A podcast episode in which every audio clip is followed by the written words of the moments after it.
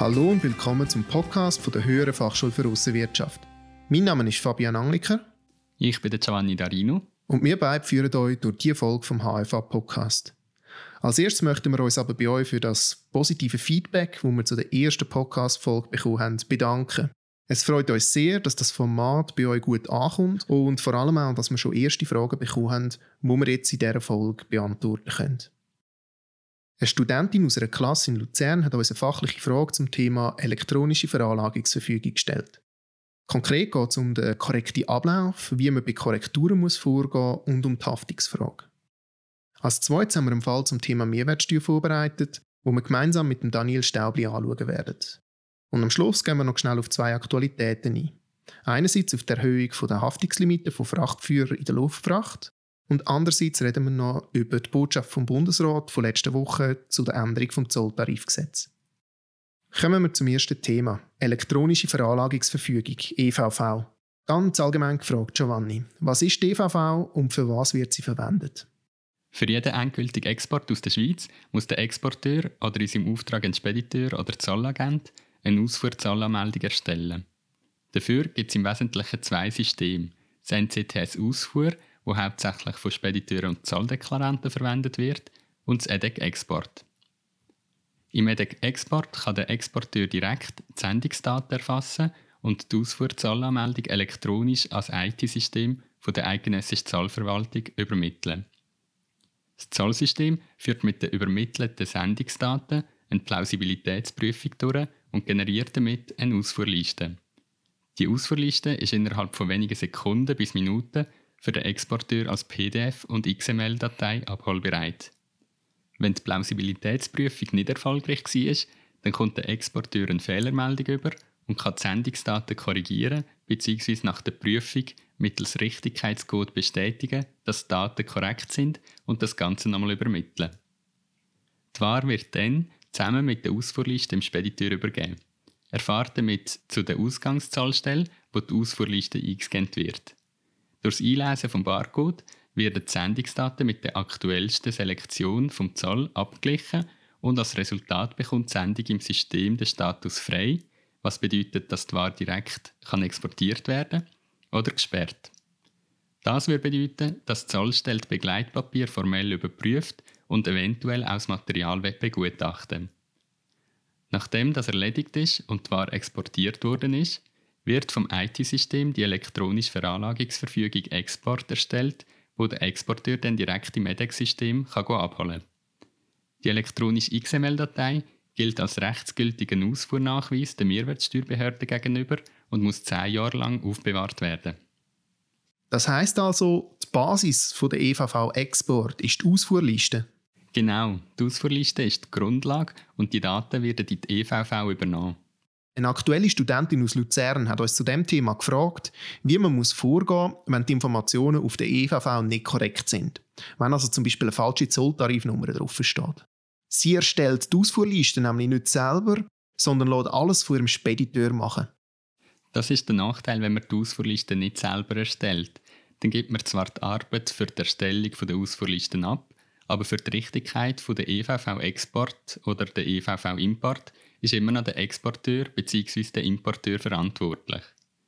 In beiden Fällen, also beim Export oder Import, muss der, der die Sendung beim Zoll angemeldet hat, einen schriftlichen Antrag zur Änderung der EVV an die Zollstelle, an die Oberzolldirektion oder an die eidgenössische Zollverwaltung beim Kundenservice Center einreichen, zusammen mit den ausführlichen Änderungswünschen und dem Beweisdokument. Dafür hat man 30 Tage nach Ausstellungsdatum Zeit. Das Merkblatt von der eidgenössischen Zollverwaltung zu dem Thema verlinken wir beim Podcast verlinken. Änderungen sind mit Kosten von ca. 40 Franken verbunden, wo meistens der Schweizer Exporteur bzw. Importeur muss tragen. Wenn der Fehler klar beim Spediteur oder Zollagent gelegen ist, dann kann man versuchen, ihm die Kosten aufzudrücken. Es ist wichtig, dass der Exporteur bzw. Importeur die EVV kontrolliert und Fehler korrigieren lässt, weil bei einer Zahlprüfung immer der Exporteur bzw. Importeur haftet. In so einem Fall nützt es nichts zu sagen, dass der Spediteur den Fehler gemacht hat. Verantwortlich ist und bleibt der Exporteur bzw. der Importeur. Was sind dann wichtige Punkte, wo man in der Veranlagungsverfügung kontrollieren muss? Grundsätzlich sollten alle Informationen auf der Veranlagungsverfügung korrekt sein. Zu den wichtigsten Punkten gehören aber sicherlich der Warenwert. Der ist beim Export wichtig, weil die EVV der Exportnachweis ist und für die Mehrwertsteuerbefreiung als rechtsgültiges Dokument gilt. Beim Import wird auf Basis vom Warenwert die Einfuhrumsatzsteuer berechnet. Wichtig ist auch die korrekte Zahltarifnummer. Beim Export dient sie hauptsächlich zu statistischen Zwecken, weil es in der Schweiz keine Ausfuhrzahl gibt. Aber beim Import kann je nach Zahltarifnummer und Ursprung Zahl anfallen. Im Zusammenhang mit der Zahltarifnummer können auch Bewilligungspflichten und nicht zahlrechtliche Erlässe bestehen. Weiter sollte man kontrollieren, dass die Mehrwertsteuernummer und die Firmenadresse stimmt. Und dass alle Produktinformationen korrekt sind. Also die Menge bzw. das Netto- und das Bruttogewicht. Und beim Import wichtig, das Ursprungsland und das X bei der Präferenz. Vorausgesetzt, das Material hat präferentiellen Ursprung und der Lieferant hat alle nötigen Dokumente ausgestellt. Wichtig ist auch, dass man die EVV eindeutig in einem Export bzw. Import kann zuweisen kann. Darum wäre es von grossem Vorteil, wenn eine Referenznummer, wie zum Beispiel eine Rechnungsnummer oder Bestellnummer, auf der EVV steht. Wenn ihr Zahlenmeldungen selber vornehmt, dann könnt ihr das selber beeinflussen und sonst müsst ihr euren Spediteur oder Zahlagent entsprechend instruieren. Im November haben wir einen HFA Community Anlass in der Leico Geosystems in Herbruck gehabt. Dort ist im Gespräch mit einer Studentin aus Rorschach auch eine interessante Frage zu dem Thema aufgekommen. Die Studentin hat nämlich gesagt, dass sie regelmäßig Fehler auf der EVV-Import findet. Und das, obwohl dem Spediteur alle nötigen Informationen vorliegen, damit er die Anmeldung korrekt kann vornehmen kann. Wenn sie von ihm dann Änderungen an diesen EVV fordert, macht er das zwar, aber immer nur widerwillig und fängt jedes Mal eine Diskussion an, ob denn das wirklich nötig ist. Stimmt. Als erste Maßnahme habe ich ihr geraten, das Gespräch mit dem Spediteur zu suchen. In der Regel kann man viel erreichen, indem man erklärt, wieso es wichtig ist, dass die Informationen korrekt sind. Bei grossen Speditionen oder Kurierdienst, wo das Personal häufig wechselt, kann es aber gut sein, dass das nicht zum gewünschten Ergebnis führt. Da sie gesagt hat, dass sie schon häufiger Diskussionen mit ihrem Spediteur hatte, habe ich ihr als nächsten Schritt geraten, mit ihrem Lieferant das Gespräch zu suchen. Wenn der Lieferant den Transport organisiert und zahlt, kann er zwar den Spediteur selber aussuchen, aber in der Regel sind sie den Kundenwünschen gegenüber offen und man kann zusammen überlegen, wie man das Problem lösen kann. Zum Beispiel kann der Lieferant im Spediteur klar in die Instruktionen schreiben, was bei der Einfuhr in die Schweiz zu beachten ist, oder der Lieferant hat noch einen weiteren Spediteur, wo er für zukünftige Lieferungen in die Schweiz kann beauftragen kann. Weil der Importeur ein ZAC-Konto hat, hat Natascha Pancic von der Leica noch auf eine weitere Variante hingewiesen. Nämlich, dass der Spediteur nur dann Zahlenmeldungen über das ZAC-Konto vom Importeur machen darf, wenn er dazu eine Ermächtigung hat. So eine Ermächtigung kann man aber auch wieder rufen. Das heißt, der Importeur könnte mit einem Schreiben an den Spediteur sagen, dass er keine Anmeldungen mehr über sein ZAC-Konto vornehmen darf, ohne vorher seine Erlaubnis zu haben. Dann kann er für jeden einzelnen Import eine Einzelermächtigung ausstellen. Das bedeutet dann natürlich einen größeren Aufwand bei jedem Import, aber so kann er sicherstellen, dass die Anmeldung beim ersten Mal korrekt erfasst wird. Wenn der Importeur das Problem mit mehr wie nur einem Spediteur hat, dann könnte es sich auch lohnen, einen Verzahlungsagent zu suchen.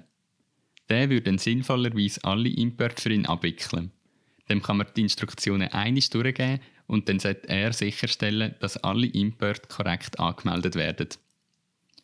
Damit er aber auch bei jedem Import kontaktiert wird, müssten die Lieferanten vom Importeur darüber informiert werden, dass alle Importverzahlungen nur noch und ausschließlich über den Verzahlungsagent dürfen abgewickelt werden.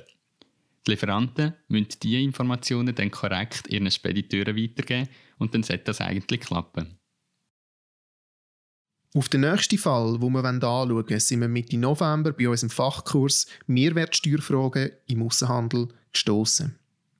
Eine Schweizer Konzerngesellschaft, die in Deutschland mehrwertsteuerlich registriert ist, lässt Produkte von ihrem Tochterunternehmen in Tschechien produzieren. Die Produkte werden anschließend direkt aus Tschechien an Kunden vom Schweizer Unternehmen im EU-Raum verschickt. Fälle wie diese kommen in der Praxis recht häufig vor. Sie sind aber bezüglich Mehrwertsteuer nicht ganz einfach. Ich habe den Fall mit dem Daniel Staubli unserem Experten für Mehrwertsteuerfragen, per WhatsApp besprochen. Als erstes habe ich ihm die Frage gestellt, welches Mehrwertsteuerregime für den Fall zuständig ist.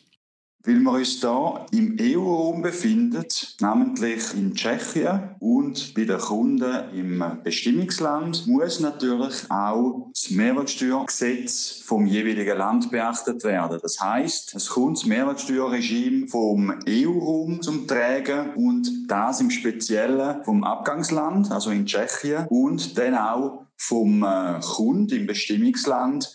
Das kann natürlich dann variieren.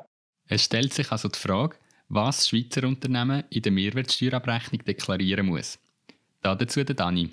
Das Schweizer Unternehmen, das involviert ist in so eine EU-Transaktion, muss ihre Umsätze auch in der Schweizer Mehrwertsteuerabrechnung aufführen. Und zwar als Auslandumsatz. Das heißt, man muss nicht nur die Mehrwertsteuer in der EU, wo das Geschäft tatsächlich abgewickelt wird, beachten, sondern eben auch aus Schweizer Sicht am Rande zwar. Es hat keinen mehrwertsteuerlichen Impact von den Abgaben her, aber Deklarationspflicht hat man doch auch in der Schweiz wahrzunehmen. In unserem Beispiel ist das Schweizer Unternehmen in Deutschland mehrwertsteuerlich registriert. Ist das jetzt ausreichend oder braucht das Unternehmen auch eine Registrierung in Tschechien oder sogar im EU-Land vom Kunden? Im sogenannten Dreiecksgeschäft, also wo drei Parteien involviert sind und nicht mehr als drei Parteien, würde also die deutsche Mehrwertsteuerregistrierung lange, dass man könnte eine Vereinfachung anwenden und mit der deutschen Steuernummern schaffen gegenüber einem Lieferant in Tschechien und dann auch gegenüber einem Kunden im anderen EU-Land. Aber das muss man wirklich auch genau prüfen, um äh, schauen, ob man sich nicht an einer Mehrwertsteuerpflicht muss unterwerfen ähm, im Speziellen halt eben im Abgangsland einerseits oder im Bestimmungsland andererseits. Passen wir mal die Ausgangslage an. Wie sieht die Situation aus, wenn der Endkunde außerhalb der EU ist und Ware auch nicht in ein EU-Land spediert wird? Dann sieht der Fall auch wieder anders aus. Das heißt, es gibt dann wirklich einen Export aus der EU, wo man muss berücksichtigen, inklusive Zollabfertigung. Und dann wird auch in dem Reihengeschäft wichtig, wer denn die Ausfuhrabfertigung zolltechnischer Art durchführt. Also wer als Exporteur in den Dokument auftritt und ob die jeweiligen Lieferungen, also das heißt die Erstlieferung vom tschechischen Unternehmen an Schweizer Unternehmen kann Mehrwertsteuer befreit werden zwecks Export? Das ist die wichtigste Frage. Und die andere, die zweite Frage ist dann auch äh, die Lieferung, wo der Schweizer Unternehmer an seinen Endkunden im EU-Ausland tut, äh, ausführen, ob die dann auch Mehrwertsteuer befreit kann werden. Grundsätzlich kann ich sagen, ja, in so einem Reihengeschäft können beide äh, Mehrwertsteuer befreit werden, beide Lieferungen.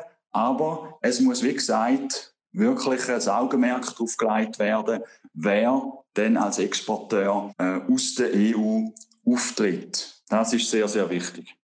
In dieser Konstellation gibt es verschiedene Rechnungen mit verschiedenen Werten. Einerseits verrechnet das tschechische Tochterunternehmen als Schweizer Unternehmen und auf der anderen Seite haben wir das Schweizer Unternehmen, das die Rechnungen an die Endkunden stellt. Dabei gibt es verschiedene Punkte zu beachten, wie der Dani im Gespräch noch ausgeführt hat. Bei den Rechnungsstellungen, wo es verschiedene Werte gibt, ist es sehr wichtig, dass man darauf schaut, dass die erste Rechnung vom Hersteller oder vom ersten Lieferant in Tschechien in dem Beispiel nicht zum Endkunden gelangt, sodass er die Einkaufspreise von seinem Lieferant, also vom Schweizer Unternehmen, sieht. Und deshalb empfehle ich auch, dass man so eine Rechnung vom ersten Lieferant nicht der Sendung mitgibt, also weder als Paket äh, klebt noch äh, als Begleitdokument ins Paket tut, sondern dass man die Rechnung nur per elektronischem Weg oder per Postweg an Schweizer Unternehmer schickt. Auch Rechnungen an die Speditionen oder an äh, Transporteur zu schicken, macht in dem Fall keinen Sinn. Vor allem nicht in einer innergemeinschaftlichen, äh, in einer innergemeinschaftlichen Konstellation. Dort, wo es äh, Export- und Importabfertigungen gibt, das ist etwas anderes. Aber auch dort muss man schauen, dass die erste Rechnung vom, vom ersten Lieferant nur für den Export für die Exportabfertigung verwendet wird und die letzte Rechnung, also vom letzten Lieferanten an Endkund, die wird dann für die Importabfertigung im Bestimmungsland verwendet. Verlämmen die Mehrwertsteuer und unterhalten uns noch über die Haftungslimite von Frachtführern in der internationalen Luftfracht. Die werden nämlich per 28. Dezember 2019 um fast 14% erhöht, wie uns der Ernst Thoma von der Aeronautik AG in Zürich erklärt hat. Die Erhöhung wird aufgrund der Inflation seit der letzten Anpassung im 2009 vorgenommen. Das heißt, dass der Frachtführer gemäß Montrealer Übereinkommen im Schadenfall nicht mehr mit 19 Sonderziehungsrecht pro Kilo Bruttogewicht haftet, sondern neu mit 22 Sonderziehungsrecht pro Kilo Bruttogewicht. Umgerechnet mit dem aktuellen Kurs entspricht das ca. 30 Franken 10 je Kilo Bruttogewicht. Trotz der Erhöhung ist der Haftungsumfang immer noch meistens relativ tief im Vergleich zum wahren Wert. Um die finanziellen Auswirkungen von einem Schadenfall möglichst gering zu halten, ist eine Warentransportversicherung in jedem Fall empfehlenswert. Das gilt natürlich nicht nur für die Luftfracht, sondern für alle Verkehrsträger. Und am Schluss haben wir noch etwas ganz Aktuelles. Letzte Woche ist durch die Medien gegangen, dass der Bundesrat seine Botschaft zur Änderung des Zolltarifgesetzes zuhanden vom Parlament verabschiedet hat. Mit dieser Gesetzesänderung sollen die Einfuhrzölle auf Industrieprodukte aufgehoben und die Zolltarifstruktur vereinfacht werden. Der Bundesrat sieht darin ein Mittel zum Kampf gegen die Hochpreisinsel Schweiz und zur Stärkung der Wettbewerbsfähigkeit von Schweizer Unternehmen. Falls der Vorschlag vom Bundesrat durchs Parlament kommt, würde die Gesetzesänderung per 01.01.2022 in Kraft treten. Schon heute sind Zollabgaben bei der Einfuhr von Industriegütern in die Schweiz meistens sehr klein, wenn man sie mit dem Warenwert von diesen Gütern vergleicht. Oder sie empfallen sowieso, wenn es ein Freihandelsabkommen mit dem Herkunftsland gibt und das auch angewendet wird. Der Tobias Bachhoffner, Dozent an der HFA, unter anderem für Zoll- und Ursprungsrecht, schreibt dazu auf LinkedIn, dass durch den Abbau von diesen Industriezellen für Schweizer Konsumenten beispielsweise ein Duschgel gerade mal durchschnittlich 20 Rappen günstiger wird. Sofern die Unternehmen die Einsparungen eins zu eins an Konsumenten weitergeben würden. Er bezweifelt darum, dass durch die Gesetzesänderung die Wirtschaft wirklich belebt würde und er stellt die interessante Frage, wie sich durch den einseitigen Abbau von diesen Einfuhrzöllen die Position der Schweiz bei den Verhandlungen für neue Freihandelsabkommen verändern würde. Die Economie Suisse hat dazu in einem Statement erwähnt, dass die Abschaffung der Industriezölle in Verhandlungen zu Freihandelsabkommen meistens keine größere Rolle spielt. Anders dürfte das bei Einfuhrzöllen auf Agrarprodukte aussehen, aber die werden von der geplanten Gesetzesänderung nicht tangiert. Das wäre es soweit gewesen. Wir hoffen, ihr könnt von dem Podcast etwas für euch mitnehmen. Vielen Dank für euer Interesse und vielen Dank auch an Daniel Stäbli für seine Ausführungen. Die nächste Podcast-Folge findet ihr ab dem 15. Januar 2020 auf Soundcloud und verlinkt natürlich auf unserer LinkedIn- und Facebook-Seite. Wenn ihr Fragen habt, die wir in der nächsten Folge aufnehmen sollen, schickt sie uns per E-Mail auf podcast.aussenwirtschaft.biz. Natürlich sind wir auch sehr neugierig auf euer Feedback zu dem Podcast. Eine schöne Adventszeit wünschen euch der Giovanni Darino und der Fabian Angliker.